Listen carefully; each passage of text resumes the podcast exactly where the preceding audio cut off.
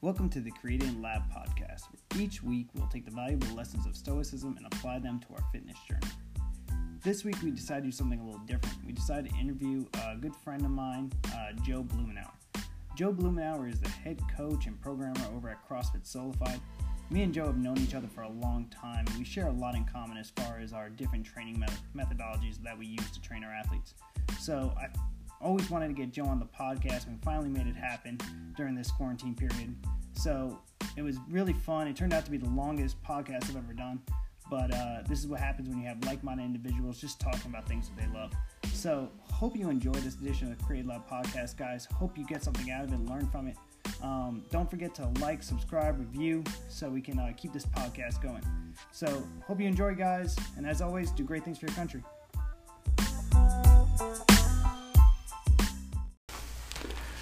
All right, guys, welcome back to the Create Lab podcast. Uh, name's Matt again. Uh, so today we got Joe B, Joe Blumenauer here. Uh, Joe B's the head coach uh, over there at uh, CrossFit Solified. I brought him in. We uh, we have some good concepts as far as the systems we use in our programming, and I figured I'd bring him on and talk to him about how he programs over there and how we program over here, and figured we'd have a good conversation over it. So, Joe, welcome to the welcome to the podcast. What's up, man? Uh, Uh, happy to be here. Look forward to uh, shooting the shit with you, and talking about some programming and working out. So, just uh, just some insight, guys. We tried to do this a couple days ago. The you know we had some technical difficulties, so if we start talking about things that maybe we forgot to discuss, we've already talked about a lot of these things already. So we're gonna go and shoot shoot the shit for a little for a couple more minutes, and we'll see how this goes. So, Joe, tell us about yourself. How long have you been doing CrossFit? Uh, I would say seven, eight years. Uh, probably about seven or eight years. I think it was 2012, maybe 13, something like that. All I know is that one of my first workouts was a was an open workout, and uh, I got my butt whooped, whooped. But I loved it. I loved it. So here we are. You uh, you've you been in Solidified the whole time? Yeah, yeah. I've been at Solify, been in and out. You know, you know, life things, things change, uh, in and out. But the only CrossFit gym I've I've been a part of has been CrossFit Solify. Yeah, you travel around too. I mean, you've got a lot of experience traveling with uh, other CrossFit gyms, so you see a bunch of program from a whole bunch Oh of yeah, people. I, I love doing that. With with my other job, I I get to travel and be on the road. So dropping into other CrossFit gyms is is pretty sweet. I most of them I've had good experiences. Every every once in a while you go into one and it's a little disappointing, but uh, good or bad, you could always learn something from wherever you go. So. Yeah, absolutely. I mean, you used to be the fittest guy in the U.S. Postal Service. So I've seen some savages in the postal service, man. A lot of guys like to like to pump iron. There's some swole guys in there, but I don't know too many guys that were doing CrossFit. Guys with big arms and small legs. how'd you get into coaching? Um, a lot like I told you last time. I just I kind of always wanted to coach. I, I always thought I'd be a baseball coach. I ended up being a baseball umpire. A complete opposite, a whole nother world. I love that too, though.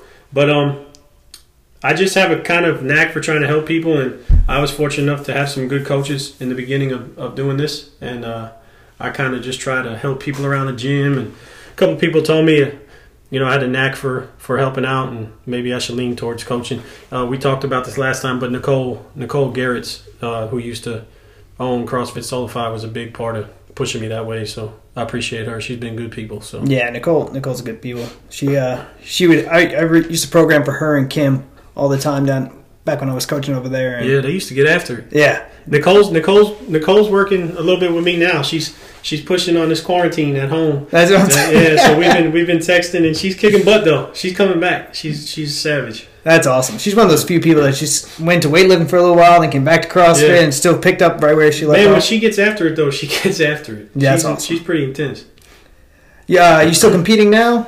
Yeah, yeah. I'm uh, doing top of the box here, and I don't even know. I signed up for these things. I don't even know when they are. Um, was that August? Yeah, I think they moved to August. August, and then I, I'm going to sign up for Battle at the Lab. Um, just hoping everything gets on schedule with this Yeah, telling me about all this man. quarantine stuff. I know, I know you're probably hoping more than anybody. but look forward to it and get that thing rolling. It should be a good time. So Yeah. yeah, still competing. Uh, I like to push myself as much as I like to push others. So we'll see how long that lasts. Yeah, hell yeah. Masters division and stuff. You got you got to run with Justin Carls though. Justin, man, he he come over the house this morning. He still got it. Old, old man River still Yeah. still going, He's still going. He's the man. So I see you start. You recently started using the conjugate method with your athletes. What's your experience so far with the conjugate method? Uh, I love it. I think it's, I think it works extremely well. Um, and what we're trying to do, seeing some really good results. Um, it's like anything. I think it, day by day, you learn what works and doesn't work. So I just try and, I try and keep adapting with the people I'm working with and kind of use their feedback and what I see.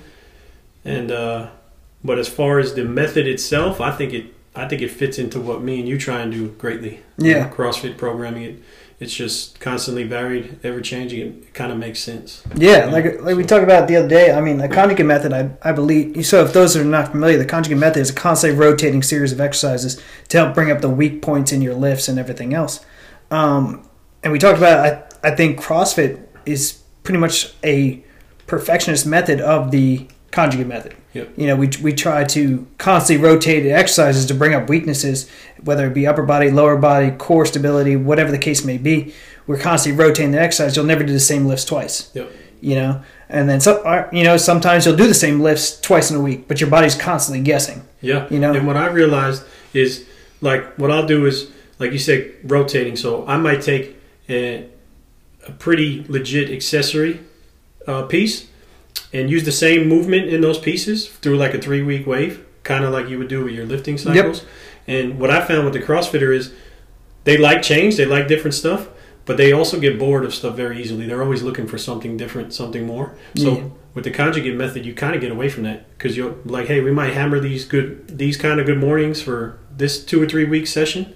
Then we might be doing a hip extension. We might be doing this. We might throw bands on this. We might we might do the good mornings with a sandbag, and it'll be there for a few times, but then it's gone. Then it'll come back, and it just kind of keeps them, I think, more in the loop. Yeah because exactly CrossFitters they get they can get bored. They, No, need, we're- they we're- need constant stimulus. we're the we're the we're the worst when it comes down to Yeah. it man we you get people on this great program you're following the program and then something something in their heads flips and they have to do something different they have to go ahead and i mean you just see that with instagram they'll, they'll do a kick-ass workout gasping for air on their back but they'll scroll through instagram while they're doing cool down and see something new on there Yep. I gotta try that now. Yep. You know, it's just like it's just what we do. I mean, that's just us as a as a culture, Yep.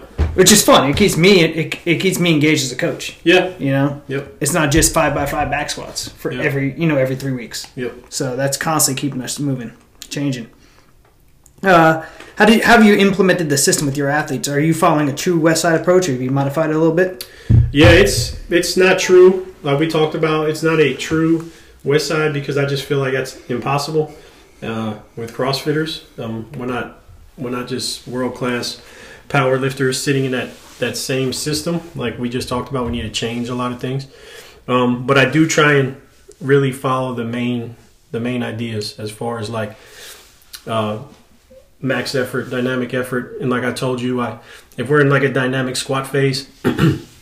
I'll mix that max effort into into my metcons if I can. Like we talked about with barbells going up and trying to get people up to, and it, you know, and a lot of time people think max effort. If we're talking like yes, in a true West Side, they going for a true max in, in a different kind of lift all the time. Yep. Um, we're not. We're also not going to be able to do that. So sometimes when I think max effort, I think, hey, let's get let's just get as heavy on this lift that we can for today Yeah. and put that stimulus on the body um, because I think it's it's important. I think it's important that athletes know, hey, we're not every time there's a percentage, let's not ramp it up and go 30 pounds over because I feel great. There's a, there's a reason for those percentages Oh, yeah. in those dynamic cycles, um, but I do think there's we still need to put heavy weight on the bar too. So I try and I try and rotate back between my dynamic stuff in the if we're in a squat cycle for that or a deadlift cycle, and then max lifts on the barbells in the WODs, and then vice versa. If we're gonna go heavy on the barbells, I might try and hit that dynamic stimulus in the WODs. And then there's some times where I have them both. I'll go early in the week, late in the week, like they do. And and you know you know the deal. They look at a certain amount of rest in between those days too. We're not always going to get that either Yeah. Exactly. because same thing we talked about. These CrossFitters want to go, go, go. So if you ask them to to back off the legs for 72 hours and then come. You know, it's not going to happen. Yeah. You, know, you could try and be smart about it. You can you can mix it up in your program and make sure they're not killing themselves. But it's a it's a it's hard to hit exactly a West Side. Oh yeah, I mean, you know, Louie says it all the time. You know, you don't you don't train West Side unless you live at West Side. Yeah. So there's no point to trying to simulate exactly what they're doing. Yeah. So what we, you know, I tell people all the time, hey, you're you're not obviously your goal is to hit a new record. I get that. But if you don't hit a new record, that's not the point. You know what I'm saying? It's impossible to hit a new record every single time you go for a lift. It's just impossible. Otherwise, the world record squat would be 1,800 pounds by now. Yep. You know, if that guy was st- Dave Hoff was out there squatting every single day. Yep. You know, if he broke a record every time, the goal is to just go as heavy as you can go get that stimulus that you want. Um, for us, you know, here we'll go for, and because we're CrossFitters, it's not all about max effort. Yep. You know, we're we want to be the fittest athletes, not just the strongest athletes. So strength is a huge piece of that, but that's why we'll do three rep maxes and sometimes five rep maxes. You know, because we're still CrossFitters and those are still relevant in what we do. Yep. You know what I'm saying? It's not necessarily relevant in a powerlifting world where you're only going for three lifts in a typical meet. Here, you may have to go for a three rep max or a four rep max. Yep. You know, it just depends on what competition you go to and what they're going to throw at you on that particular day. So it's important for us to go for those three rep maxes and understand what that stimulus is like too. Yeah. Absolutely. And for us, we'll do our, you know, a lot of times like if we're front squatting, right? You know, if- you know, our regular CrossFit programming, we're in a front squat cycle right now. We won't front squat in our metcons because that's how I keep. And we'll do a dyna- max effort this day. Friday we'll go for dynamic effort. And uh, you know, during the week, I try to program the workouts to work on the lower back, the glutes, the hamstrings, and the quads a little bit more to build up those front squats around that. You know, Yeah. not around our cycles that we're working on. So it's very similar to what you guys are doing. Yeah, and uh, and I totally agree. Like you said, with the three rep and uh, five rep maxes and stuff like that, and that's kind of why I go with the theme of like, hey, we might do uh, five rounds, 400 meter run, so many squat cleans, and then the the weight of the bar increases every round. Yeah. So now when we get to that last round, we're lifting close to maximal weights for for some athletes. It might be a little bit less for others. Um, at the end of a, a piece, though, which is the same thing, we got to be prepared for that. Exactly. Just like your three or five rep max, we got to be prepared to lift heavy weights under fatigue in workouts because Yeah. you never know what's going. to Like, what's the uh, in the open the last few years? You had the double under workout with the toes to bar, Yep. and the weight kept increasing on the cleans. Yep. Then we had the we had the pistol box jump WOD, and the weight kept increasing on the on the power cleans. Um, and I think some people ended up squat clean, depending on how far you got. So I I think about the same thing. We got to be prepared for for one rep maxes, three rep maxes, heavy barbells under fatigue. Like we got a lot of stuff to try and hammer down. I mean, unless you're go- unless you're at the games, no one has no one has goes for those strength events fresh. Yep. Even at the games, I mean, they did that that clean the clean ladder. Yep. You know, this past year, but it was on day three.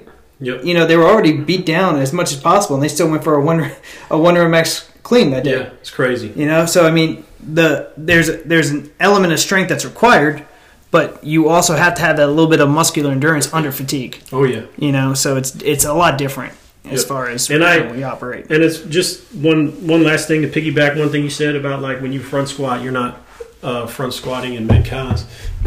we kind of kind of go for the same thing. Like today, today for instance, we front squat, but it's still to me it's leg day. Monday we Yeah. we're heavy on the legs. Tuesday we're heavy on the upper body, and then we kind of mix the rest of the week. Um, I found that's worked really well. But like so today, we'll have we front squatted eight by two. We're in the we're in the last week of a wave for dynamic, and then what we did is we did a lot of wall balls in the in the metcon. So we did rowing, running, and wall balls. But basically, you're getting a whole bunch of leg accessory right there. Oh yeah, You know, and now there's some there was another accessory piece with the lower back, um, some hip extensions and stuff like that. But I mean, we hammered away at accessory in the metcon too. How do you choose your uh, reps and do you, do you how do you choose your rep schemes? Like eight by twos, six by threes, whatever. Yeah, well, what I do is I try and hit. Same thing. I look at the I look at the charts they use, right? Yeah. And I try and hit certain percentages for a certain amount of reps because Yeah. you got your optimal amounts. Then we got you can go a little bit above, and then you got subpar. I'll never go below optimal. Mhm. Sometimes I'll give us a little more because, like I said, we're we're CrossFitters. So when I'm in a certain percentage range, I'm looking for a certain amount of reps Yeah, in that in that uh in that rep scheme. So now I was telling you last time we're working with the bands, so we don't have we don't have the bands measured out exactly for everybody. Yeah, So we're playing a little bit. that's always the challenge. Yeah, we're playing a little bit with our percentages. We're not going to go exactly like 50, 25 like they are. Um, but I know I know what the bands are remotely close to for each athlete that's working with me right now. So I'm trying to to hit that proper percentage for everybody, and it's go it's going well. People are moving well. I'm I'm looking forward to seeing the results. Yeah, Won't really know until we see when everything's done. We're going to cycle through this wave, back off, and then go through one more, and then I'll know. Yeah, that's then I'll have my answer. But that's one thing I'm willing to do too, and I'm lucky to have people that are willing to work with me. Is like if it doesn't work, I'm not going to do it again. If it works really well, you're damn right we're going to do it and again. you gotta trust. You gotta trust the. You gotta trust the coach. Trust the process. Like we t- we talk about all the time. I mean, understanding that. Hey, man, this is all. It's it's a rough science. You know, so it's like you you may you may hit a new winner at max, and a good coach is going to go back to the drawing board, regardless. Even if you PR, you still go back to the drawing board oh yeah, and try to fucking try to figure out. Hey, did I do that right? You Yeah. know, yep, just because one person PR but seven didn't. yep. You know, what do you do? We did a five three one cycle. Yeah, Um, we played with that. I wanted to just kind of get away from everything and mix it up for a few weeks to give, and that went very well. yeah, that that you know, and that's been around forever because it works. yeah. right? So, but it's one of those things too. Like the people have to be willing to do it, and that was very successful for the whole gym. We did that. We did that from the the most competitive athlete to the everyday person that showed up and actually did the cycle every day that we had it applied. Everybody seen a lot of gains. The people that did what we asked. Sometimes people are like, "Hey, no, I'm not, I know what that says, but I'm still doing this." But you know, you said mentioned five three one. You know, Jim Wendler, who came up with that system, where's he from? Yeah. West Side. Yeah. You know, he's, he's a West Sider. I mean, that's So, I that's mean, that's they- amazing too. The the amount of people that come out of there and have the the amount of success they have. Yeah, I mean, you got you got Dave Tate, you got Mark Bell, you got Jim Wendler, all these guys that come out of West Side, and then you know One guy who I really like, I've kind of taken a liking to, is uh, Matt Wenning. Matt Wenning. Yeah, exactly. You Because know, I feel like he's closest to what we're doing, trying to do. He's not working with CrossFitters, but he's working with people who are trying to be more fit per se than Yeah. just than just strong. So I think some of his ideas really relate. again, extremely smart dude. And then you look at those guys, and they're just like they're beefy power lifters, and you think that they don't know anything. But then you listen to them talk about science and why Wow. they're doing what they're doing, and they can name you every muscle group and how hard that muscle group is working. They study their Yeah, that craft guy so hard. Wenning is extremely intelligent. Yeah. Listening to him sometimes, I have to. And I'm not afraid to admit it, folks. I I have to rewind and re-listen to some things he says because I'm like, well, I'm not smart enough to catch that. Oh yeah, he train he trains uh you know he trains guys for the NFL draft. He got he trains guys for tactical. I know he does a lot of work with uh SEALs out in uh, California, yeah, and uh, he's you know he's constantly reinventing his craft. yeah, You know, and if you're if you're a coach, you're not looking at your craft and trying to where am I messing up? What can I improve on?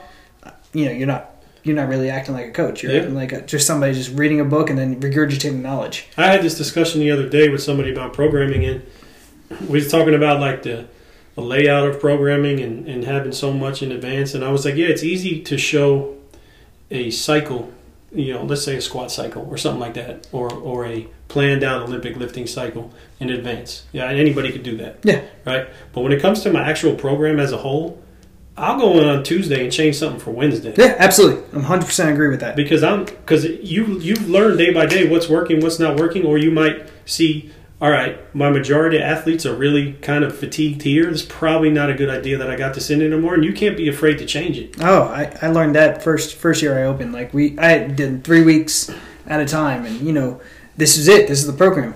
But if, for I mean, in a very simple sense, if guys tear on the pull up bar on Friday, how are you going to do toes to bar on Monday? Yeah. You know, it's Yeah. you you can't be scared to change. Or, you know, in a much more uh, you know advanced setting, you know, hey, we did our front squats. Guys are guys are struggling out of the bottom. Everybody's struggling out of the bottom. How do I bring up the hip strength? You know, Yep. doing doing push presses is probably not the best benefit for what we want to do Yep. on Monday now. So I have to change up everything to you know advance what my goal is as a programmer. I agree 100. You percent I'll go in there and change it. I, no lie, I've changed stuff three or four days a week just because I've been like, you know what? Or I'll see like a workout I wrote on Monday, and it, the workout could still be fine, but it might might not have gone the way I expected. And then I'm like, wait a minute, that's more of the stimulus I was looking for tomorrow. I got to change tomorrow's workout. Really make sure it's what I was looking for today. Exactly. You know, like, and if if you're if you're you have too much of an ego to do that, you're not trying to help yourself or your athletes, in Yeah. my opinion. I mean, I've, I've seen it many times. Like, I have SugarWOD on my computer screen all the time because I'm constantly looking at it. Okay, I planned for this workout to take 15 minutes. They got it done in 10. All right. So now I have to increase the stimulus for tomorrow because they finish way faster than my intended stimulus for today. And if you're not, again, if you're not doing that, you're you're missing the point. You're just you're you're letting your ego dictate. Yes, one of two things: either your ego is dictating, or you're just clueless to what you're doing, and you're just rolling with numbers and punches and throwing a program out. Yeah, I tell people all the time. Like that's another thing too. I mean, people are like, "Oh, this is a great workout. You should do it." And I look at it and I'm like, "Yeah, I mean, but what's the point of that workout?" Yeah. You know, I can create any workout can just leave an athlete gas on the floor, gasping for air. Yep. Anybody can do that, but didn't was the stimulus met? Yep. You know, and a lot of times, like I've, I talked to somebody about this morning. You know, sometimes it's not about gasping for air at the end of the workout. Sometimes it's, it's mental strength of holding on to the barbell. Your goal today is to just to go unbroken. Yep. I don't care how long this workout takes, but when you pick up that barbell, you're not going to put it down for this entire set. Yeah. You know, We had a today's workout was it was every five minutes for five rounds. It was row 250, run 200, 35 unbroken wall balls. So now you're talking on the competitive end. Most workouts you'll see is not going to have more than 150 wall balls. Yeah. So we hit we hit that 100 to 150 a lot, but we've been kind of building up. So today's 175. That's a big number. But some of these competitive athletes they they train so much that it's really not for them. But that workout to me is different stimulus for different people. yeah, Like I got a couple athletes where it's like, hey, you just need to be able to do 35 wall balls unbroken every time you pick it up. I don't care how tired you are. Like your goal is to do these 35 unbroken. And then for somebody else who's who might be more fit in those movements, it's like, hey, your time should be here and should not go above this time for this whole workout. Like you should be able to push, pick that thing up, go unbroken. You have enough recovery time in these five minute windows that you can push this thing. So that's another thing. You should be able to take one workout and it might have on that day might have three different stimuluses depending on your people. yeah, exactly. So I mean, I deal with it with a lot of, uh, you know, even if even if this is again, if competing in CrossFit's not your thing, if your goal, you know, a lot of people's just goals to be fit, and so I tell people, hey, man, your goal today is to do this workout not scaled, to push. I know you can do these deadlifts. yeah, I know you can do this run, and I know you can do these wall balls. Whatever you know, whatever workout it is, and you'll see a lot of people they let their brain shut off. Before, I'm to scale this workout. yeah, Well, why are you scaling? Yeah. You know, when you leave the gym, life throws chaos at you. You don't have any choice at that point. Yeah. You can't scale life. life, life is what it is. right. So I mean, even on that less competitive sense, like if you're not trying to, put, you know, in the gym, I tell people, this is this is as controlled as it gets. Yep. You know, once you leave here, that's when chaos kicks in. Yeah. So if you can't force yourself to just do these deadlifts because I know you're capable of doing these deadlifts, then what are you going to do when life just throws all types? Of, you can't quit on that. It I just agree, is what. I agree, and I think that's inside inside the everyday uh, CrossFit life. I think that's the biggest battle is you have the athletes who who we need to at some point they need to learn that scaling is going to help them. Oh yeah. right? Like get the proper stimulus to this workout. Listen to what the coaches are telling you. If you do this workout 20 pounds under the weight, you're going to end up doing it right and you're going to get more out of it. You're going to become more fit somehow by lifting less weight, right? A lot of people don't understand that. They don't understand you're looking to move the barbell in, in a, a certain kind of uh, speed or a certain amount of reps, certain, you know, whatever the, the case may be that day. But then to go with what you said, that's the other hand. There's some people who can do workouts RX but never do, and they need to. Yeah. Like we need to be able. To, so that's the fine line. Like I think that's where you become. That's where you you know who who really cares about their job inside the gym and who's really uh who's really giving it the honest effort because you need to be able to find those athletes and understand what push they need, whether it be up or down, left or right. Exactly. You know?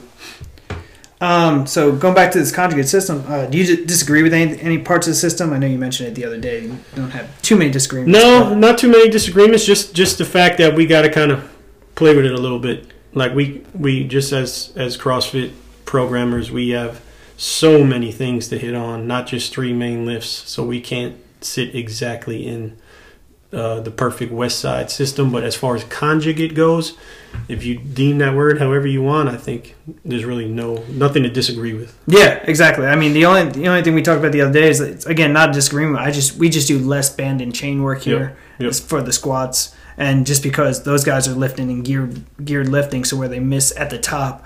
We, our athletes were missing at the bottom, Yeah. so they were never getting that stimulus of that heavy weight at the bottom when the bands and the chains are deloaded. So they may only have 135 pounds at the bottom of the squat, but they can't lift it out because Yep. as soon as the bands hit, they fail. Yep. So we started. Uh, we not saying we don't do bands and chains. We just do less of it. Focus more on the raw aspect Yep. of lifting. But uh, yeah, I agree with you. It's just it's it's hard to disagree with it if you're talking about true conjugate, which is constantly rotating the movements and accessories and everything else to build up the weaknesses that you have. I think, and I think that's.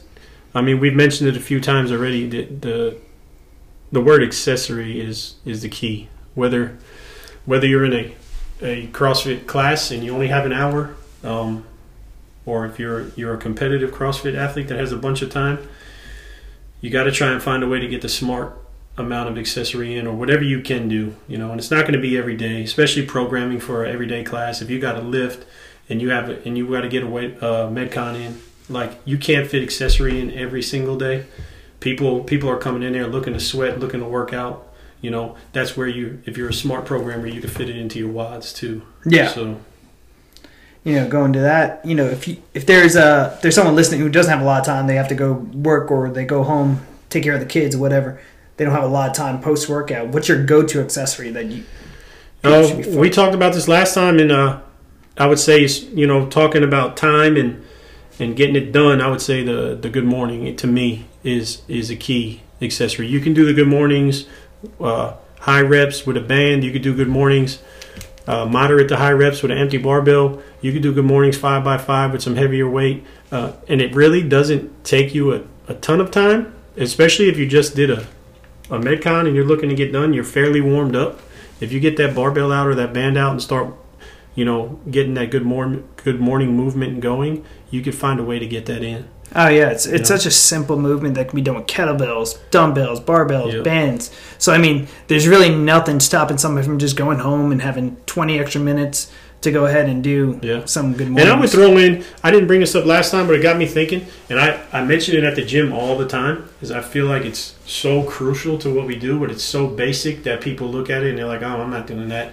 Um, it's hollow rocks, right? So if you if you superset a good morning in a hollow rock, you can get a really good workout. Man, and then you're helping yourself because to me the hollow and the superman are the key to everything we do on the rig as well Yeah. right so teach yourself that movement if, if you're somebody that wants to do well on the rig that that that hollow rock and a superman hold or superman rock if you if you're getting a little more strength there is uh are just vital because once you get on the rig if you have control in those movements then a then a coach can teach you to move towards your kipping pull up, your toes to bar, your butterfly, whatever it is. But if you can't control those parts of your body for those movements, that that's where you need to start. I think some people get so caught up on sit ups, you know, GHD sit ups, and the hollow rock is so much more. It's so much harder. It's brutal. I mean, I would. I mean, if you want to talk about a core strength and exercise, and you know, I, I see this a lot with people. Like when it comes down to, you know, sit ups don't necessarily work your abs because your abs are held isometrically the whole time. It's more of a hip flexor exercise Yeah. more than it is an abdominal exercise. So if you're if you're just going to sit isometrically anyway, sit do hollow rocks, Yep. and like you say, throw some good mornings in there. You'll be dis- No, it's a perfect combo. yeah, you'll destroy yourself. That's awesome. Um, you know, you know, speaking of programming and all this other stuff, you know, we were watching the fittest documentary the other day while we were trying to do this, and uh, you know, there's been a lot of talk about programming at the games and everything else. I, I want to be critical of it. I mean, I thought this year's this year's personally was one of the best programmed CrossFit events I'd ever seen. I thought it was a well, well done programming. Um, what are your thoughts on the programming of the games? Uh, just like I guess the the main complaint from everybody was if the the order of the program with the cuts, some some of the mainstream CrossFitters, quote unquote, getting left out because because maybe there wasn't your traditional CrossFit events early. Yeah. Um, as a fan, like sitting back looking, yeah, would you would you like to see those people maybe in the in the final day or so, whatever, in those final workouts. Um, but it, the workouts themselves, I thought were awesome. I, I'm not going to sit here and critique the, the people running those workouts by any means because they're doing something at a level that I haven't even sniffed or probably never will. Um, but just, I guess the only complaint would be, yeah, we would like to see some of those people not get cut so early. But at the end of the day, the the fittest people we've known for the last however many years ended up winning. So I think, I think they did something right. And if you were prepared for for anything, you you would be where you're supposed to be. And I think those people that did get cut are going to make sure they're prepared for just about anything next time. I mean, the the first three workouts, which was the run, legless rope climb, squat snatch. Then you had the row, See, now that's probably one of the best workouts ever. work, work best. I mean, simple. There's nothing. There's nothing to it. But 95 percent of the people in the world couldn't do it in the entire camp Yeah. that you wanted them to do it in. I mean, legless rope climb and then squat snatch at 185. Yeah, I mean, you got to be an elite athlete to do Yeah. that, and under the time cap that they were saying. that was you an know awesome workout. what man. a what a phenomenal workout. And then I did the uh, I tested. See, I, I can't squat snatch 185 for that many reps. You got you got me for maybe two three reps. That's that's about it. But uh, I tested the the row kettlebell push press and handstand walk, and that one right there destroyed me. Had no idea. I mean, I felt just you know Mat Fraser talks about. it. He's like kicked up to his handstand. He was like, "What the yeah, hell?" Yep. Man, I kicked up for my first handstand, fell straight down. Usually that's that was the part that I thought you're, that I'd you're, actually you're good at handstand. I, can- I can yeah. do I can do yeah. gymnastics, man. As soon as I kicked up to that handstand, I fell straight down. I was like, "What just happened?" But what an awesome uh, concept of a workout. So yeah, I mean, just just to put a final stamp on my answer, I guess is I I really got no complaints about the program. When you sit back and watch something like that, I'm just amazed by the fact that those those people, even the ones who get cut, like even the worst score in some of those events, those guys are doing pretty damn good. yeah, exactly. So it's it's it's always fun for me to watch. That's how I take it. So uh, this is more of a like combined question here. You know, how do you program your metcons into your strength program, and how many metcons do you guys typically do a day? Uh, like I talked about a little bit earlier, if if uh, depending on kind of what my goal is in the strength, I kind of I try and I try and hit other pieces maybe of even strength in the metcons, like we talked about with dynamic and max. So if I'm squatting dynamic on dynamic effort, we don't really split it in days, like we talked about. I'll do it throughout the week because right now we're squatting twice. We're squatting on Monday. We're front squatting and back squatting. Yeah. So I'm trying to hit my. If we hit heavy lifts, it's strength wise, it's going to be in the metcon right now. We're doing some barbell cycling at percentage works, is which I, I I call it practice. You know, we're, we're we're moving at weights that we can move well, trying to get people to move well, barbell cycle well, focus on on their movement, feeling their hips, feeling their body, feeling staying grounded, as opposed to worrying about the weight on the damn bar. Yeah. You know what I'm saying? Like we should not be missing a single rep when we do these Yeah. right? The biggest issue when the set is done should be if you have somebody with you, your buddy or your coach, is hey, how did that look? Did I look? Was it was I moving well? Did I did I come off balance? You know, or if you have a video, that's what you should be looking for. Um, and then as far as just working it in with the metcons, it's it's, it's a day by day thing. Like I talked about today, the wall balls to me were a huge piece of our accessory work today. We did 175 reps. That's a lot of reps Yeah. um, on a leg day, you know. But that's the goal. If I'm in the gym, I'm probably scaling that number, right? Because I don't want people coming in and they haven't worked out in two weeks and they're, they're going to come and do 175 wall balls. They're not going to come back, right? Yeah, then I did a bad job. So we, as far as being in the gym, I would have to vary a lot of things. But being outside the gym right now, the people I'm working with, like right now, they they can do that. I have a couple other athletes that I'm working with. I, I text them and I recommend, hey, probably do 20 wall balls here instead of 35. You know, like it's a big number. Yeah. yeah. So, so, so that, that's it, man. I just work. Uh, it's a day by day process of if we're in a dynamic effort cycle as we are now. I'll lift. I'll put the heavier barbells in the workouts, and then if we're if we're lifting heavy, I'll put more moderate weights in the workouts and try and balance each other out. Yeah, I mean, I think that's I just caveat to that. I think what a lot of people fail to realize is that you know accessory work is all individual based. Yep. You know, if you're a if you're a beast of a strength athlete, what's the point in doing more bench press, more strict shoulder press? Yeah. You know, however, going 21 wall balls may be what destroys you. Yeah. You know, so pushing for 22, 23 wall balls, put the bar, put the ball down, catch your breath, go for another set of 21, 22. You know, whatever the case may be, pick that number in your head, whatever that number is, and go hard on it. Yep. You know, go unbroken on those wall balls. So don't only like when it comes down to accessory work, it doesn't always have to be strength work. You know, metabolic conditioning. Hey, 30 seconds all out assault bike could be an accessory part of Oh, yeah. your training program. Yep. You know, if you if we did a workout today that didn't involve the assault bike, man, if you're someone that is hurting on the assault bike, get on the assault bike and push hard for 30 seconds. Yep. If you can't hold for 30 seconds, scale it down to 20 seconds, 15 seconds, whatever the case may be.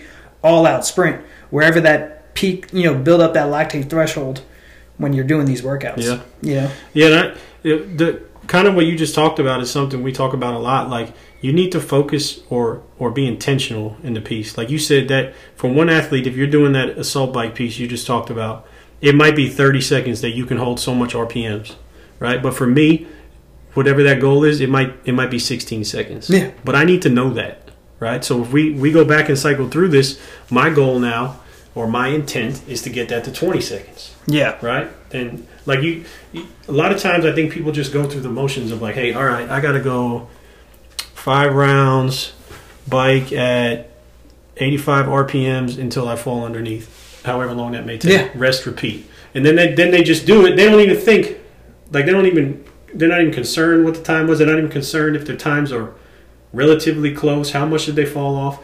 Like you need to have a focus on what you're doing. Like, yeah, I mean, especially on the assault bike, I mean, we get so caught up on calories, calories, calories. You know, what's your wattage? Yeah. When did your wattage fall off? Yep. That's your that's your tolerance level. You know, so We if you- use we use the RPMs. yeah Um, a lot of people use the wattage. yeah. Uh, we we always talk in RPMs. I think it's just I mean, yeah, whatever metric you're you're Yeah, going off kinda- because as long as you're using the same piece of equipment, because if you're on, same, yeah. if yeah, if you're as long as you're on the same piece of equipment, whatever metric you're going off of, don't only focus on calories. Look at look at your wattage. Yeah. What wattage am I falling off of? Or for your case, RPMs. What RPMs am I falling? yep Does does everything start? To, do I hit that? And we all know what that wall is. yep You know. So tomorrow I'm going to come in and I'm going to hold out for 18 seconds. Yeah. That's my goal. I'm going to hold out for 18 seconds today, and you build up that lactate thr- Yeah. threshold. You know, during these workouts. and it's and it's relative. You know, and it's it's relative to the workout too. If we're talking just bike sprints and we're that's what we're going for, then that's what we're going for. But let's say it's the bike in a WOD and you're coming back to it so many rounds. And you learn in say five rounds, and you got to do 15 cows every time. But you know at about nine cows, your RPMs are dropping drastically. Pay attention to where you're at, and then start lower next Yeah. time. Like start instead of being at 70 RPMs and dying down to a 58, 59, start at a 62, 63, and try and keep it there the whole workout yeah. right? And and that's something I've personally personally have have had to work on a lot. Like I get on a machine early and I feel great, and then I get on a machine in the second and third round and I am drastically below where I was. So I I put a lot of focus into trying to get better at that. It's going way better. My row has gotten way better. The bike it's better, but like anything, it could be better. Yeah. But like it just, and I think as a coach, when you focus on that stuff as an athlete, it helps you be able to communicate it too. Yeah. Like when you start realizing, wait, this is smarter, this is better. I'm maybe never be as good as some of these people, but I, the intent we're looking for, I can explain. Yeah. You know? Exactly. For sure. All right, we're gonna pause right there for a second. Uh, we're gonna regroup real quick, and we'll be right back.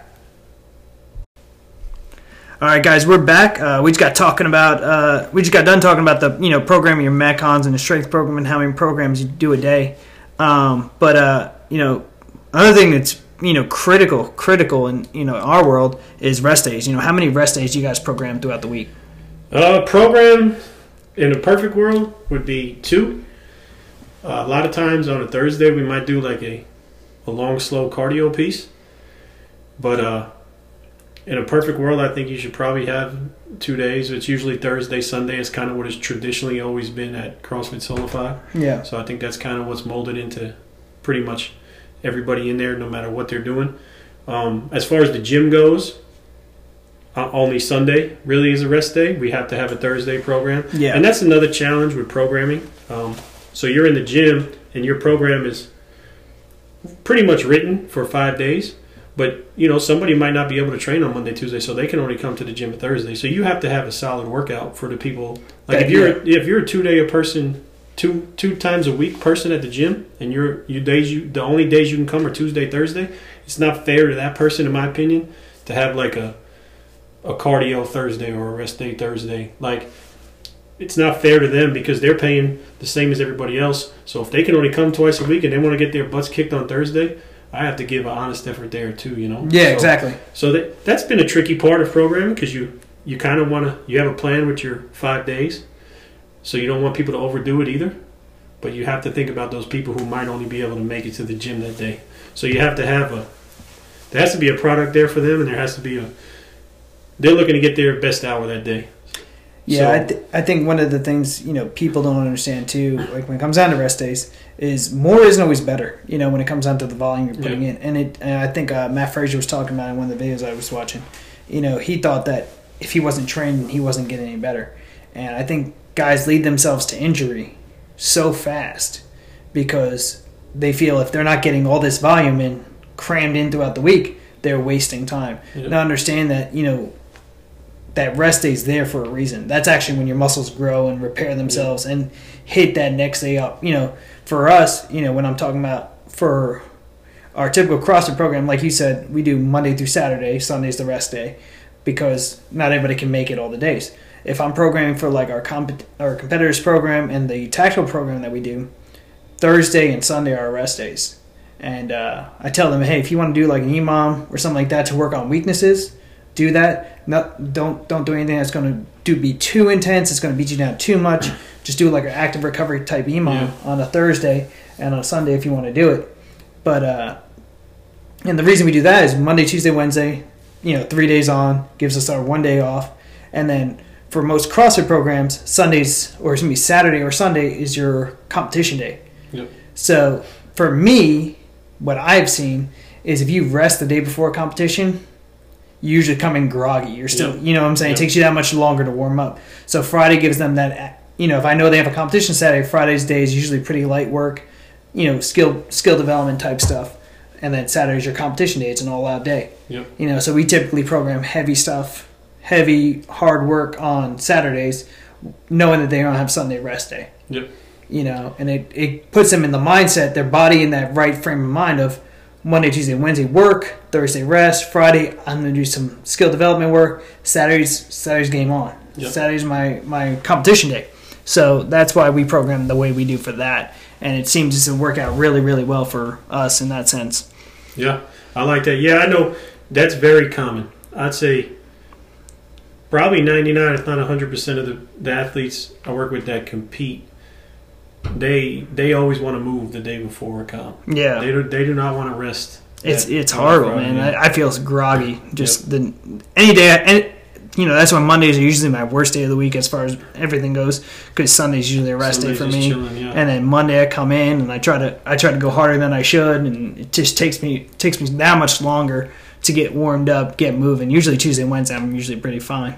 yeah. yeah. The uh, and and that's another issue with with CrossFit. We just CrossFitters, people that do CrossFit, whether whether you're just a you know everyday person that goes to the gym and loves to work out, or you're somebody that has big time goals, you're CrossFitters just want more, man. no, They- It's it's CrossFit and it's today's society, so it's it's hard to get people to to chill. You know, I'm I'm the same way, man. If I don't work out, I'm like I'm going crazy. yeah, You know, so I get it. I get it. It took it took years and years. We talked about Nicole G earlier. She used to get so mad at me. I wouldn't take rest days, and then I'd get hurt, and she'd be like, "See, I told you." you know? And so, well, you live and learn. Here we are. yeah. I've been hurt a bunch, man. I can tell you that much. What what do you think is the biggest weakness you see in most CrossFitters? Uh, the lower back, as far as the overall, you know, CrossFitters as a whole, the lower back, um, it's got to be the weakest. I, I think. And going back to talking about the good morning, and there's a ton of accessory stuff that we do now that I think has helped uh, drastically Yeah, with that weakness. Um, the lower back and the hips, probably, I would say, are probably the two weakest points that I've noticed. Some people, you know, you got certain certain athletes where uh, locking out presses Yeah. could be could be a weakness. That's a lot more, and this is it's it is what it is. A lot of guys have been in the globo gym their whole life, so you see that a lot more in females, like finishing presses, whether it's overhead press or bench press.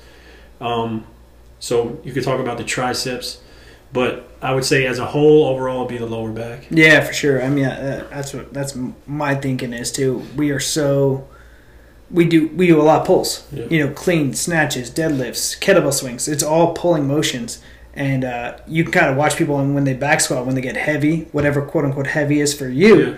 You know, you see those hips just shoot right out from underneath them Yeah. on the back squats. Yeah. You know, and it's just a natural lower back trying to save itself.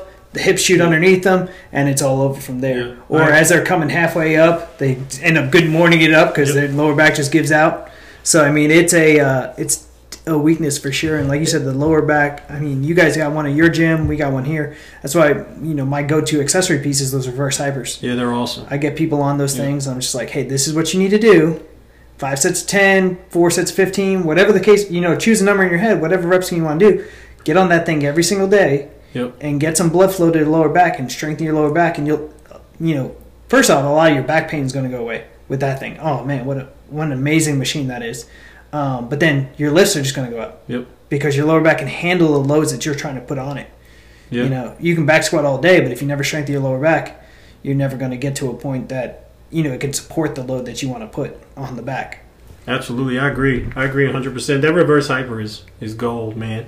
Uh, being being out of the gym, obviously can't use it. Um, so I think we've we've utilized all different types of good mornings and uh, hip extensions with bands. We we've done a lot of a lot of work with the lower back, and I think it's I think it's helping a lot. But in, to me, in a perfect world, the gym would have like, and I, and I know it's it's it's almost impossible, but I would have ten of those things and Oh yeah, and just have the class ro- rotate through it three or four days a week.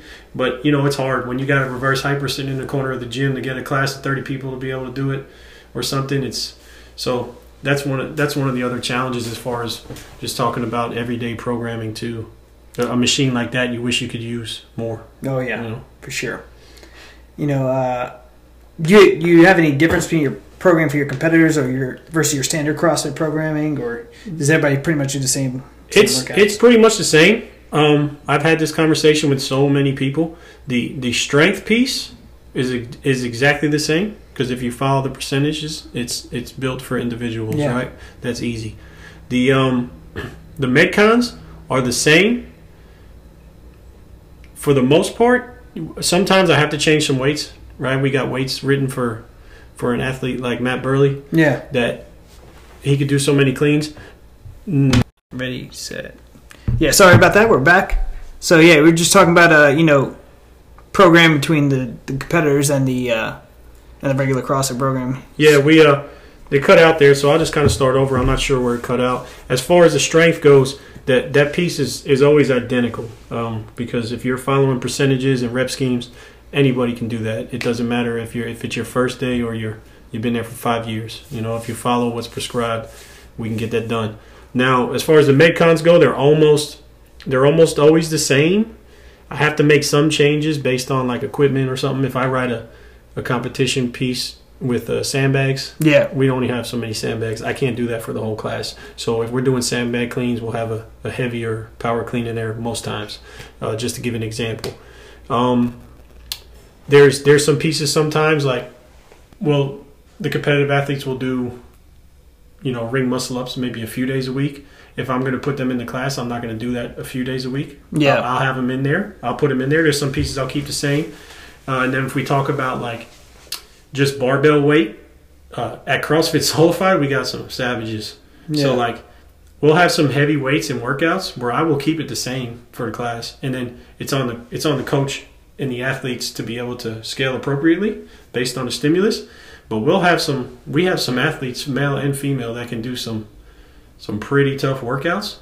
Um, but there's some times where I'll still I will change the workouts because if I, I think you do write your program for your best athletes, your Yep. strongest athletes, right? So if I'm putting a barbell in there for our strongest male athlete, even with some of our strongest everyday people who are strong as heck, um, there's just some times where if it does, that stimulus is just not going to be hit, besides by like maybe one person. yeah, So I'll have to change it a little bit. But as a whole, we do pretty much the same thing. That's- and then I would say the biggest difference is the accessory. Yeah. Like I can't put all. I'm I use a lot of accessory work, and I can't put all that in everyday bodybuilder in you. You know, yeah. I love it. I love it. I love I love seeing people. One, I love I, hitting weaknesses, uh, and we're hitting the certain areas that we talked about Yeah, that I think are weaknesses. But then I just think it's good to man get on that damn thing and do a 21, 18, 15, 12, 9 bench press and barbell curls a few days a week. You walk out of that gym feeling damn good. you Yeah. know? I think it's helping you, but it's also you're walking out there, your sleeves are tight, you feel good about yourself. You know, so. I like to mix that stuff in, and I get a lot of good feedback from the athletes in the, in the gym on that. They like that stuff too. So, in a perfect world, I would I would love to have 90 minutes for a CrossFit class, Yeah. uh, but we only have 60. Yeah. So I do got to make some changes, but the the strength in Metcon is almost is almost the same every day. Yeah. So- yeah, for us, it's just the you know the volume that we'll put in. Um, you know, our competitors program will have uh, several more workouts. You know, than the regular CrossFit program. You know, some some of these guys will do two, three metcons a day. Yep. You know, whereas our regular CrossFit program, it's just impossible to do that in the hour long window that you have. Yeah. You know, so and again, if you're just doing this to be fit, you don't need to do two, three workouts a day. Yep. You know, if you're not competing in the sport of CrossFit. Yep. You know, the only reason you do that is because you got to be prepared to do two, three workouts in a competition. Yeah, when you go to a competition. Yeah, that's There's hard for people to understand that. They see people doing something and they're like, well, how come they're doing that and I'm not?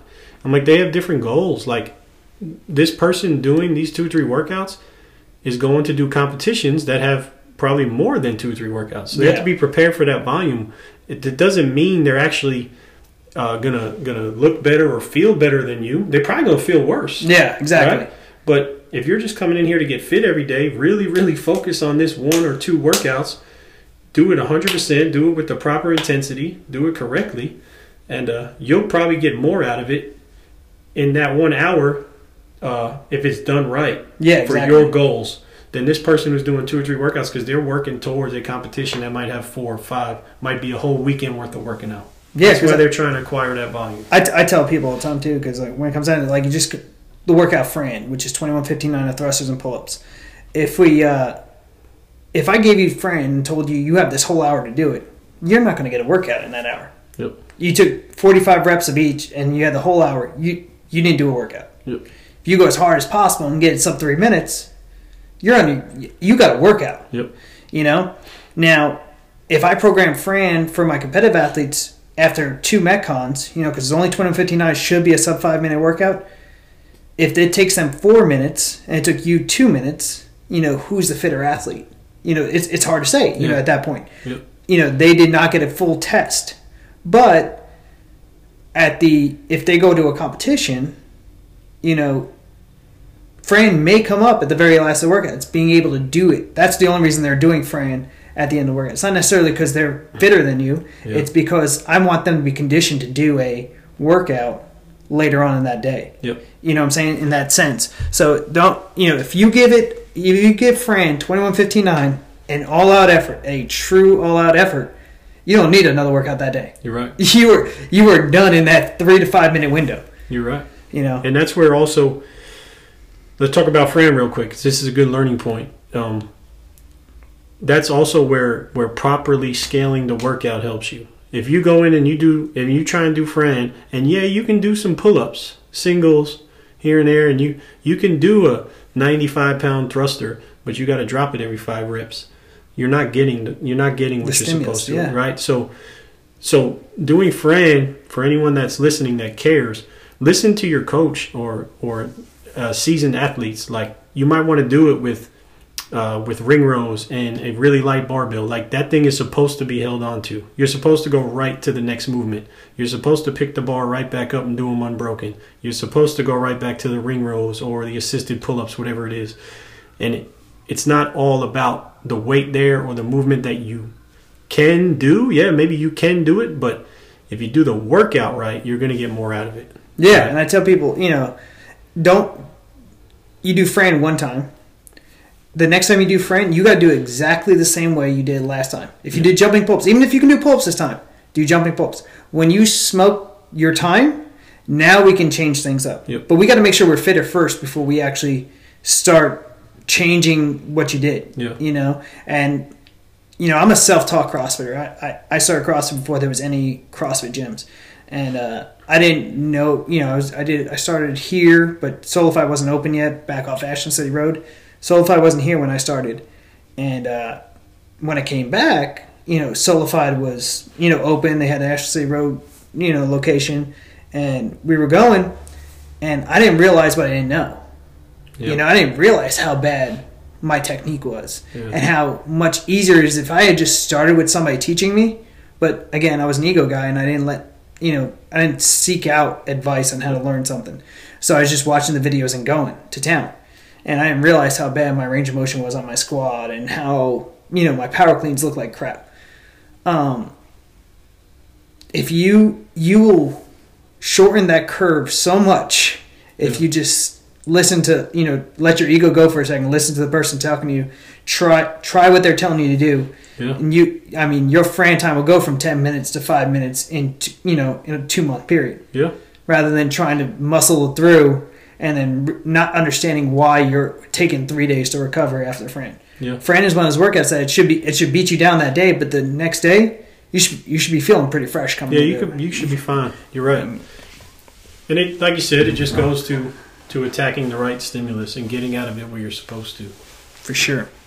You know, speaking of Fran, what's your favorite benchmark do you guys you you test with your athletes?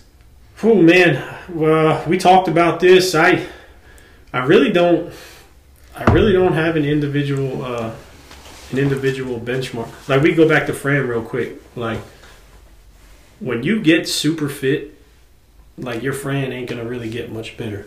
Right? Like you're gonna get to a point where you're you literally a- can't go any faster. You do a yeah. better Fran, it might be a second. Now, on the other hand, you could find out if you fell off pretty damn good if you repeat Fran, and you're and you're 30 seconds behind. You you might need to kick it back into gear, right? Where you wherever you're at in your training, if you were at that level.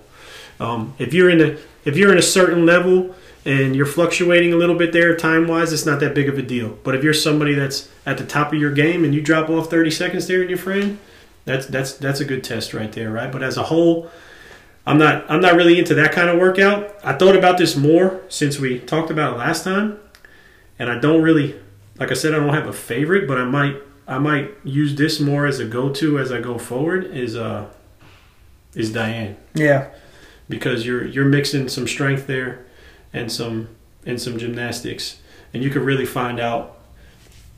Uh, you could really find out where you're at in kind of two different realms in one workout. So, hey, I might start. Ed, I might throw that in here in a little bit, and then kind of rotate that, and I'll give you more feedback. fair, fair warning there, guys. Yeah, I give you I give you feedback on that in the future. Just you know, personally between me and you, what I think.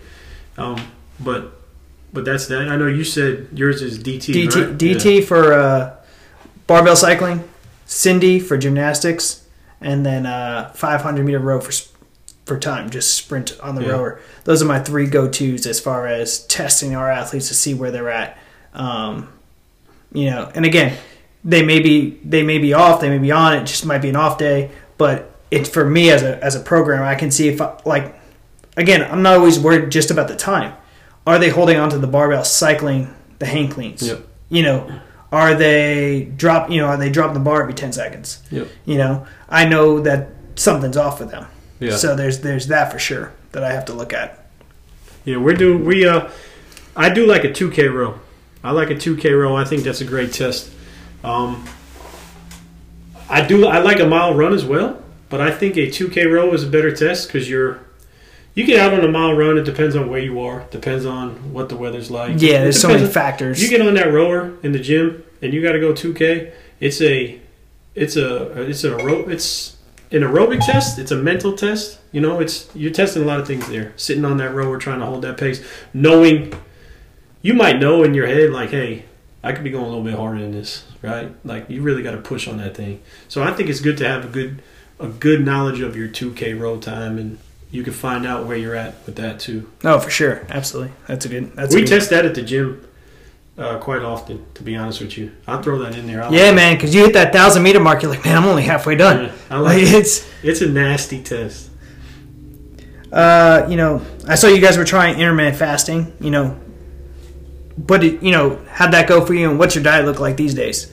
Well, with the intermittent fasting, anything I ever posted on that, I was breaking uh, chops with, uh, you know, Joe Neal and uh, and Matt Burley. They were they were doing some intermittent fasting.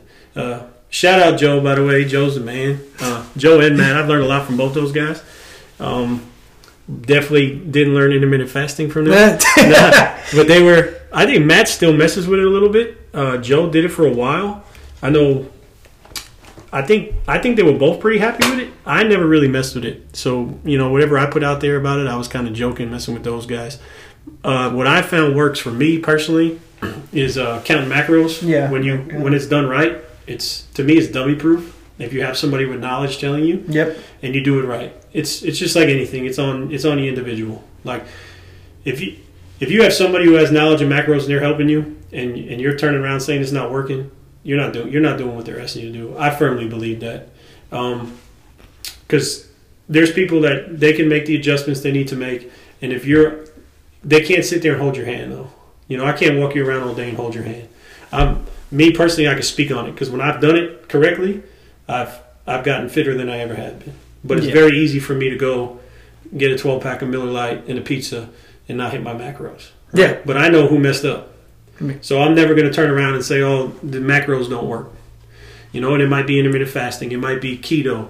I truly believe all those things work. No, yeah. You got to find what works for you, um, and what you're willing to stick to, and what kind of fits your your level of attention and consistency. Yeah, for, without a doubt. Uh, you know, weighing and measuring your food, there's no way, there's no way around it. It's going to work. Yeah. If you weigh and measure your food correctly, you know, um, for me, I found that it's just too stressed out. Like I we get too stressed out trying to hit my macros. Yeah.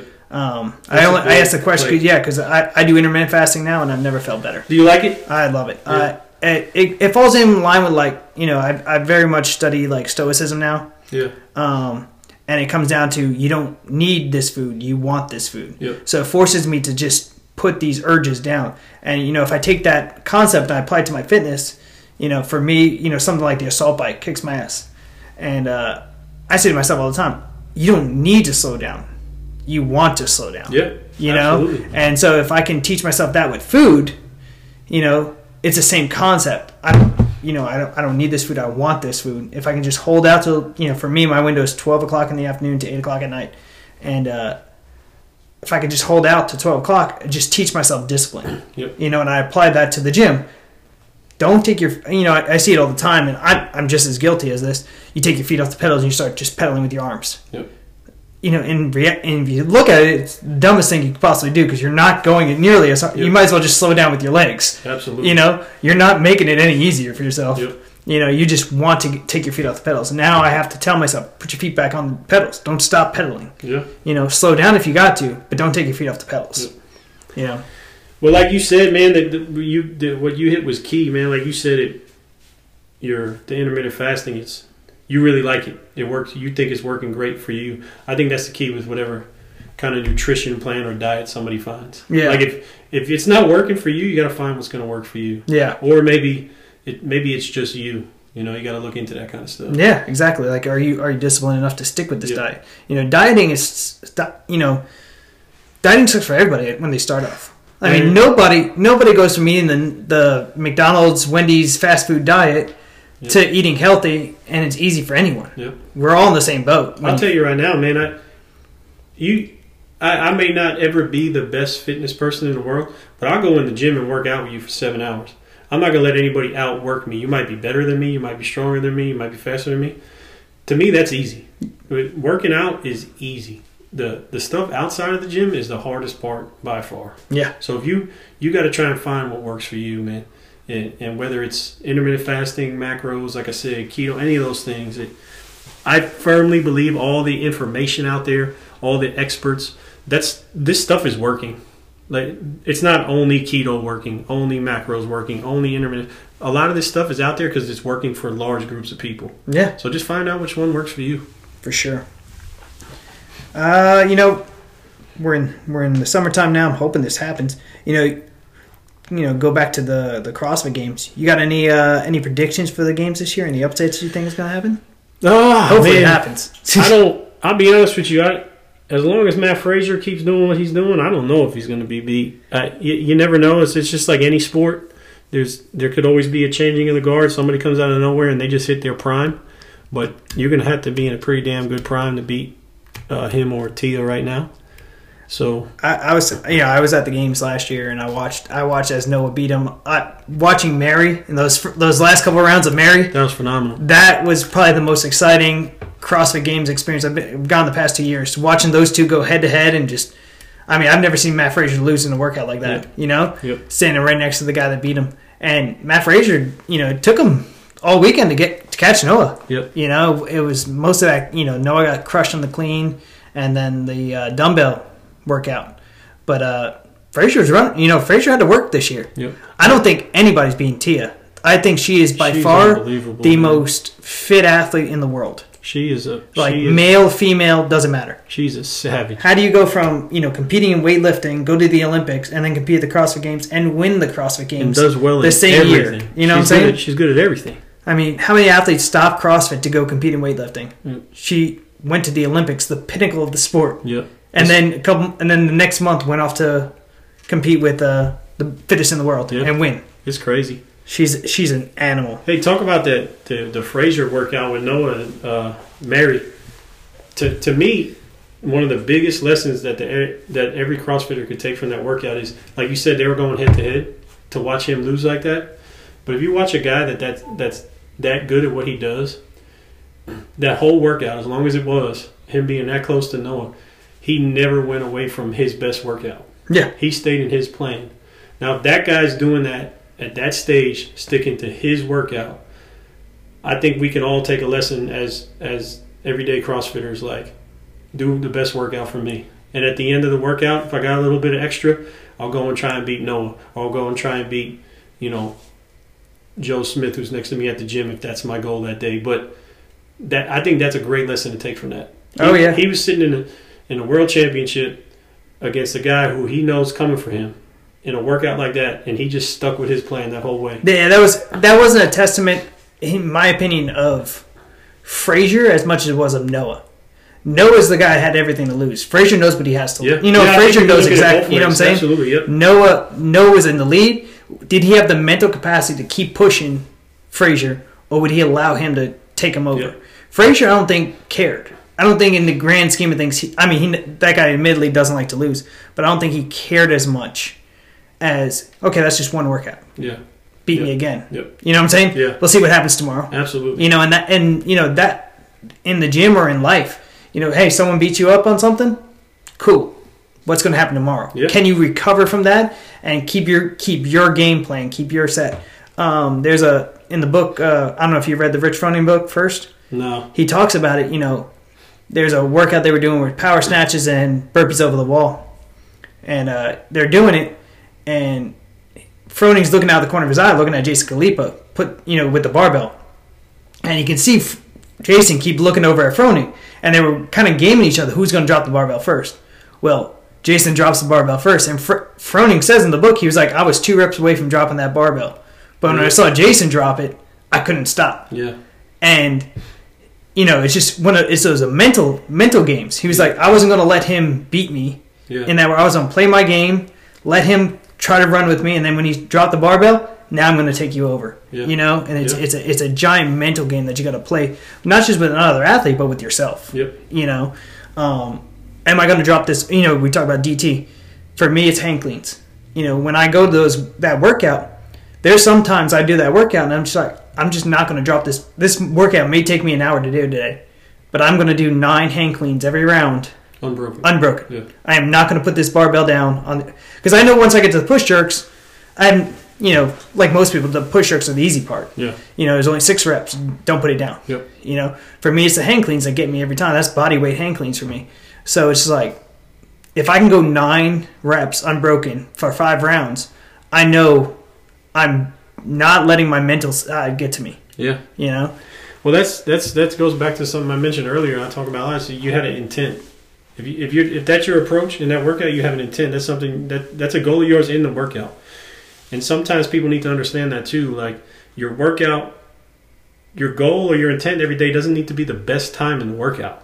Yours might be I'm doing these wall balls unbroken. Yours might be all my 400s are staying under a, a 145. Yeah. Like take take different approaches to different workouts. Don't always think about having the best score, the best time, the best work. There, yes, there's a time and a place for that, but in each individual workout, you as an individual can get better at something if Yeah. you're if you're if you're focused and intentional on what you're doing. For sure. Mm-hmm. You know, speaking of all that stuff going down, you know, what's your advice for anybody wanting to look at CrossFit, competing in CrossFit seriously? Oh man, this this is a good question, a very good question. Um, I think people in the if you're new to CrossFit and you want to compete, I think it's great. I think competing is awesome. I don't care if you compete RX scale, whatever the case may be. Sign up, go compete, have a blast, learn something about yourself. I think um, trying to think of the best way to put this. Some people do need to realize, like, hey, you walk into that gym and, and you might be a pretty strong athlete. You might be a, pre- a pretty fit person, come from another background. You look you look across the gym and see a, a quote unquote competitive athlete doing something that you really want to do. That is awesome. Stay driven, go for it. But sometimes you gotta you gotta kind of investigate. That person might might have been doing something for ten years. Yeah. You know, like maybe even if you can physically do what you see, maybe it's not the right time or place. Like, kind of be patient, uh, learn learn the system, learn how CrossFit works, learn how competing works, and and then kind of set small goals and attack them one by one. Like whether it's a it's a competition at your own box, whether it's competition across town, whether it's your first scaled competition, whether it's your first partner competition, first RX, and then just kind of chip away. But I think everybody should compete. Um, my best advice would be just kind of kind of know where you stand. Like as an individual, just be honest with yourself and say, "Hey, I'm ready to try and do this." Don't don't jump the gun on your on doing too much and getting hurt. Yeah. But I'm all for people like striving to do the next thing. Yeah. Like, I, I mean, my biggest, I guess my biggest piece of advice would just be kind of get the information from the people who have been around and find out what's your best approach towards going for it. But by all means, I think people should sign up to compete. All no. I mean, I, I, I agree with you on that one. I tell everybody, do one. Yep. You know, do the morning of competitions. I'm so nerve wracked, but this has always been me in sports like soccer, baseball, Yeah. whatever sport I was playing. I was always nervous going into it, you know, but those nerves were what made me better. Yeah. You know, is the fact that I was thinking about it. And I, I was nervous because I wanted to do well. Yep. You know, if I'm not nervous about something, I'm not trying hard enough. In, Yep. in my opinion, you know, it's the same thing with any workout you do. If you're not if you're not nervous about the workout, it's not hard enough. Yep. Type of thing. Yep. It's Um, true. I I think every athlete should compete. Anytime they tell me this is what I want to do, I want to try to compete. Let's go. Yeah. I think some people put too much pressure on themselves and they don't do well in the first one. They kind of get upset and they never do it again. Yeah. And it's like, hey man, this is YMCA basketball. You didn't do well in this one event. Yep. You know, but you learn about yourself. Yeah. You know, the like we talked about barbell cycling. How many times did you want to put the barbell down and you didn't? That's your win for the day. Yeah. Now you did this many, and then test those workouts again and see if you can beat your times.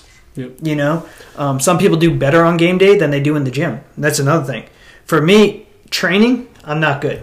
I'm not good training.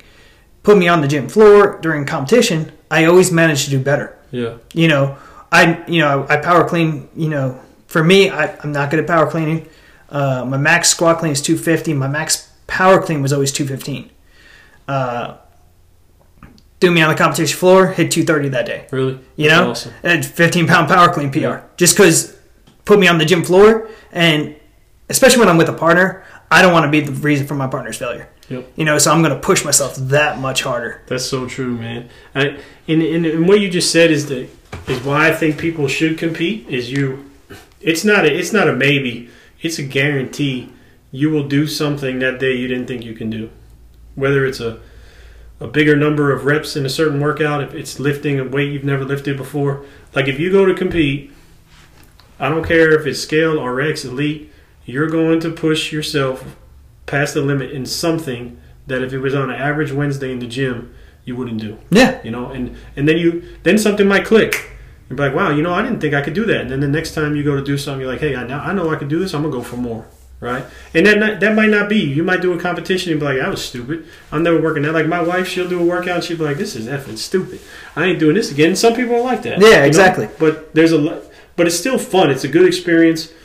You're you're in a community, whether it's in your gym or not. The the CrossFit.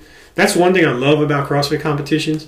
Ninety nine point nine percent of the time, you're not going to come across no idiots. Like everybody's supportive. Oh man, what a what an amazing. Everybody's supportive. I've never been around a group of people that just just push. You know what I'm saying? Like just cheering each other on for Yeah. no reason. I don't even know you. yeah, I go to competitions and I'm I'm slapping fives and talking to people. I don't even know their names, but you just talk about the workouts and I might not see them again, but then I'll see them at another competition and then then you kind of remember each other and then you build relationships. Like it's it's really it's really cool stuff. Yeah, for sure. I Competing is fun, man. I mean, the biggest thing is, yeah, you got to shell out some coin to go sign up and do this, but that's part. That's the nature of it. It is what it is. Always has been. So if you got the means to do it, go ahead and do a competition. And I, you know, I say that to other people. It's just like it. It applies to everything you do. It's more than just CrossFit. It's more. It's about life. Yeah. It's like li- I- like we talked about earlier. Life's gonna throw chaos at you. That's a competition. Yep. You know, are you gonna let these stupid little things beat you down, Yep. and then just want to quit at life, or you just go, no? You gotta you gotta go. You gotta push through it.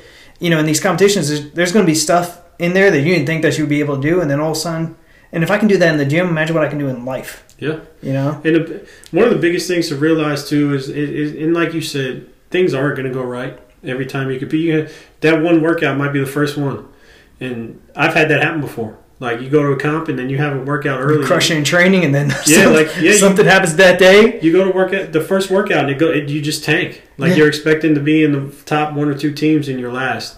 Like that happened to me recently, actually. And you got to take it as, all right, am I going to let this ruin my day, or am I going to say, hey, that happened. I'm going to have the, the the best the best rest of my day I can. Yeah. Right. Like so, now you just turn it into another competition for yourself mentally. Like, yeah, I might not be able to podium today. I might not be able to win, but like, I could teach myself, like, you know what, that sucked. That was a horseshit effort. We're going to turn around and make sure the rest of the day isn't like that. Right. So you, just like every day, you could do that, but at a competition, is you put yourself in a position to do that even more. Yeah, imagine what. I mean, you teach your kids something. You know, that you have no idea who's watching. I tell that to people. You have no idea who's watching at all times of the day. That guy bombed that first workout, but man, he hit a 15 pound power clean PR. Yep. You know what I'm saying? He didn't let that stop him. Yeah. You know, and these little stupid things, and like that power clean, work two two thirty for a power clean, for you know most males my age, a 250 pound power or 215 pound, 230 pound power clean is nothing. Yeah. But for me, that's all I needed It's for the huge, day. yeah. That's all I needed that day for my victory. Yeah. And then I knew that anytime I step in this gym and there's a barbell that feels heavy, bro, you just you power clean this b- once before. Yeah. It's in your head. Yep. That's the only reason you can't do it today. Yep. And it's Absolutely. telling myself that, Absolutely. you know. So, you know, one last question before we get out of here. Uh, you know, talking about that stuff, uh, or a couple questions is you know, there's one thing you think most critters are lacking. What do you think it is? Ooh. One thing most CrossFitters are lacking, I would say, man, just basically what we just talked about the uh,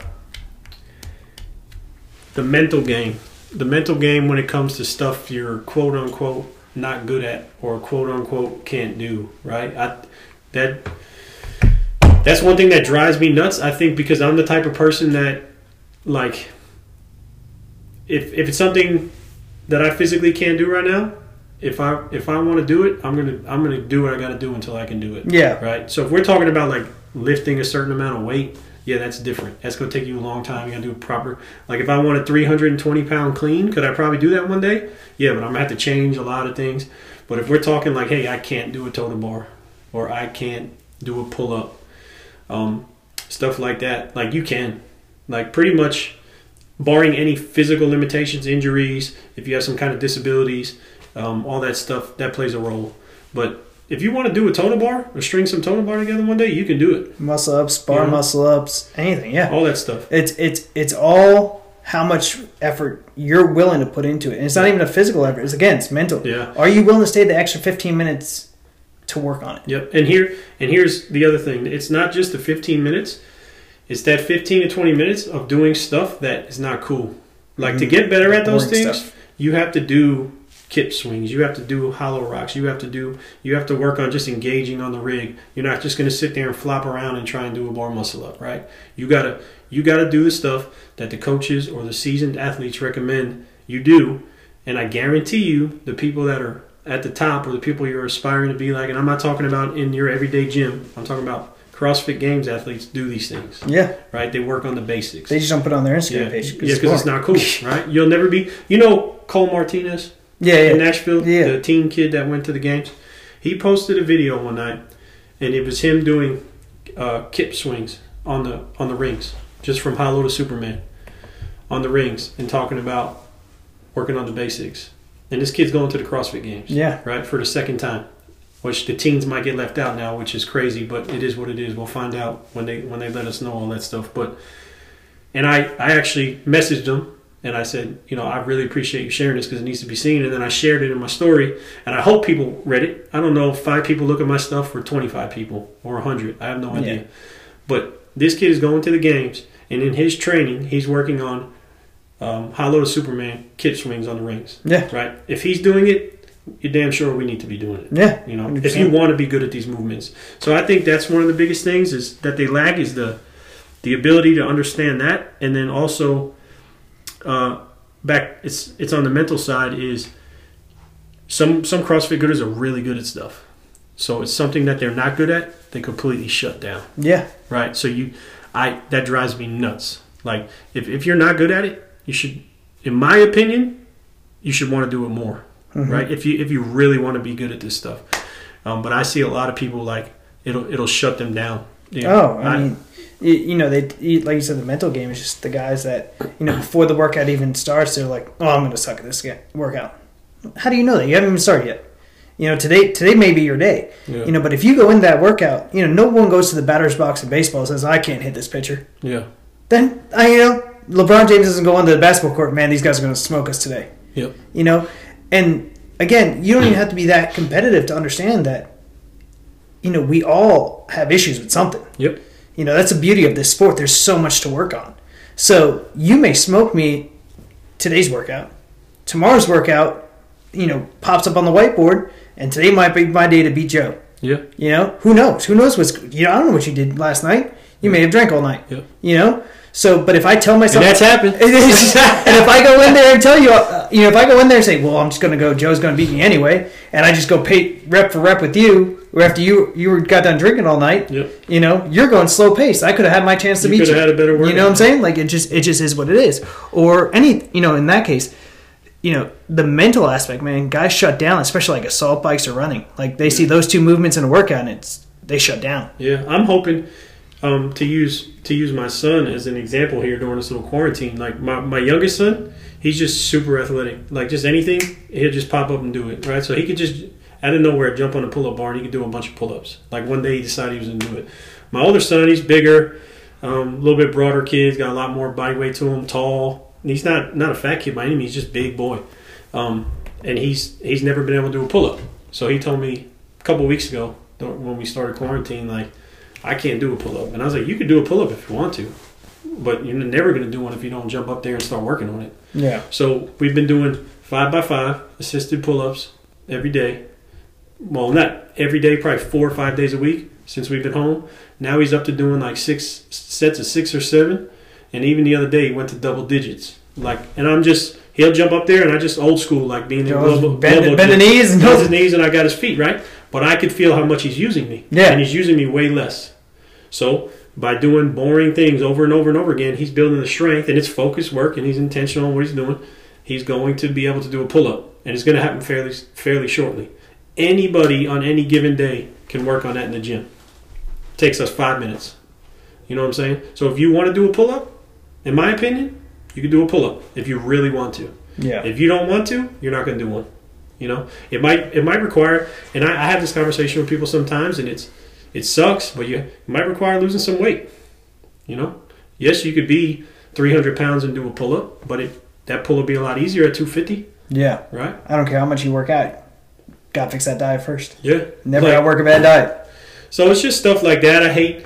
I'd say that's my biggest complaint with CrossFit athletes, and the thing they lack the most is uh, um, the mental aspect to really push what they really want if they really want it. Yeah. You know, so but and that and that's also one of my favorite parts about this is dealing with people and that and learning people and People, I learn something every day, man. Whether it's from from a negative or a positive situation in the gym or outside the gym, like I really try and pick up something on dealing with people, dealing with the programming, dealing with coaching.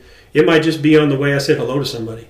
you know? Yeah. But like, man, you know what? Maybe every day is not someone's best day. I don't need to be all up in your face. Like, could be could be one of my best friends, and and uh, I approach you a certain way at the gym. I do every day, but you're just not feeling it that day. And I'm like, wait, you know what? Maybe every day is not as as good for everybody. You can learn something just Yeah. like that, you know. Just For sure. so.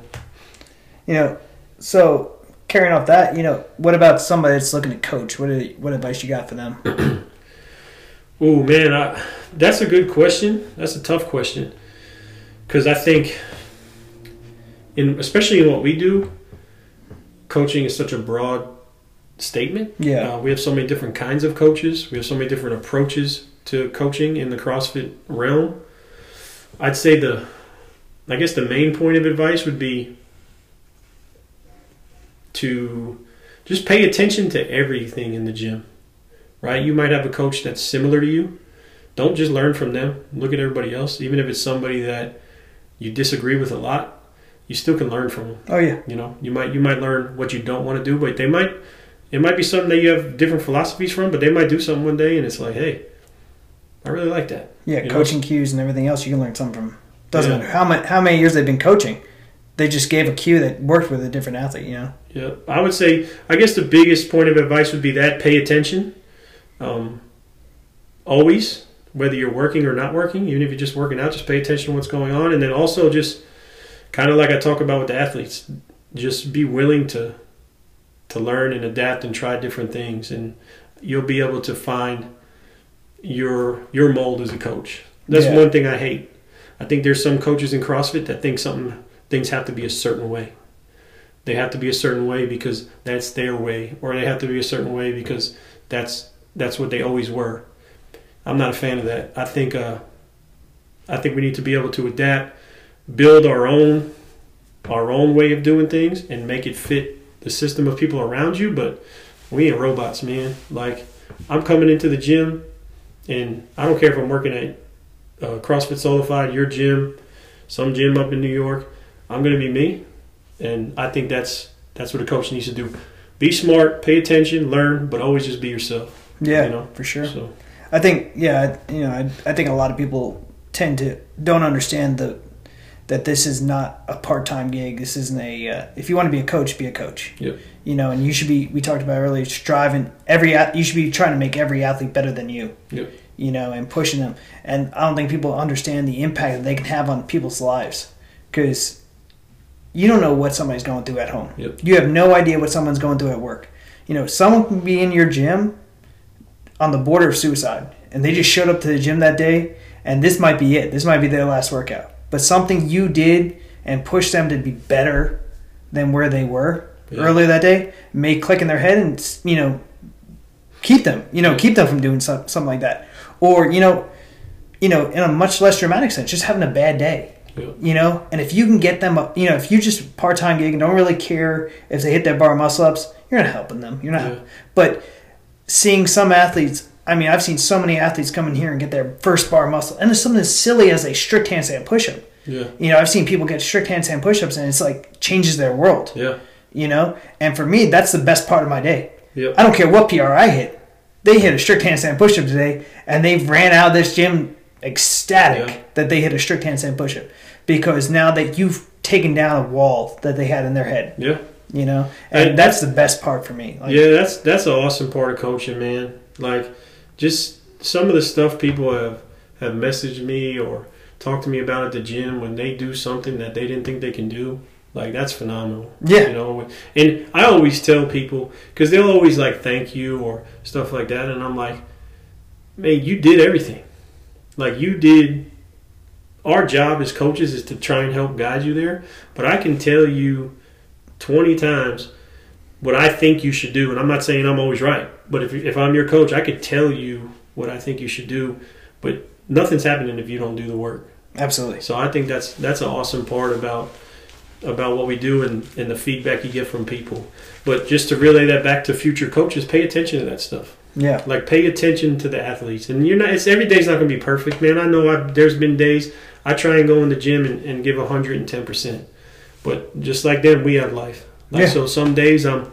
I know I walked out of there and I'm like, damn it, I, I might have been at eighty five percent today, right? Just try and try and have as little of those days as possible. You know, you're you're committed to do something, so when you're there, do it. Um, I'm a firm believer in that. Yeah. We're, none of us are perfect. We're not going to have that every day. Um, but I try to give as many good days. I try. I really just try and go in there because I know what it's done for me. Like I've had some good coaches who have really helped me. So I want people to feel the way I did. Yeah, exactly. So For sure. Uh, so, with that said, man, I appreciate you coming out today. I have one more question for you. That's uh, how you think the Yankees are going to do this year? if we play baseball, if there's any baseball season, I think the Yankees are actually going to have a really good season. Um, so, I mean, this is the year that we were going to do it too, man. I had every. I know. I know. I think we still got a chance. I think they're gonna. They might end up playing some ball with empty stadiums for a while, which would be really interesting to see. We, I think it would be cool if they get some like uh, mics down on the field and we can actually hear the banter going on. Uh, they might have to blurt a lot of things out. uh, so they, they, some cool things could come from it.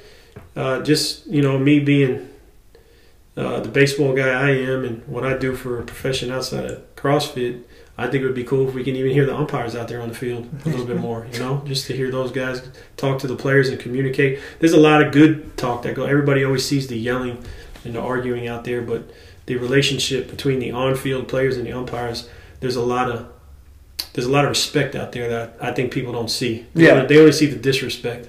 So I would love to see that. But as far as the Yankees go, man, I, if we play ball, I think we got a shot this year. But I never get my hopes up because I've been disappointed too many times. yeah. It's a story of New York sports Yeah. fans. Yeah, man, I'm a I'm a big Knick fan, so I know all about But this. nothing but disappointment. Yeah. hey man, I appreciate you coming out today. I really appreciate you uh, sharing your insights, and uh, hopefully this helps somebody out there. Yeah, man. I thanks for having me. Uh, when you asked me to do this, I thought it was super cool. I knew I knew I could just come and kick it and talk to you. And anybody that's listening, you know, to us, whether it's five people or a hundred people, if if you know me and and you have a means to reach out for me, if I can help you with anything, you know, I'll do the best I can. Anybody that knows me knows that uh, I I give you what I can. You know, there's a lot going on. We got a lot going on, so hit me up if I can help. I will. If not, I'll try and get you an answer. And and uh, if you think you can help me with something, please let me know. All right, man. I appreciate you coming out. Sweet.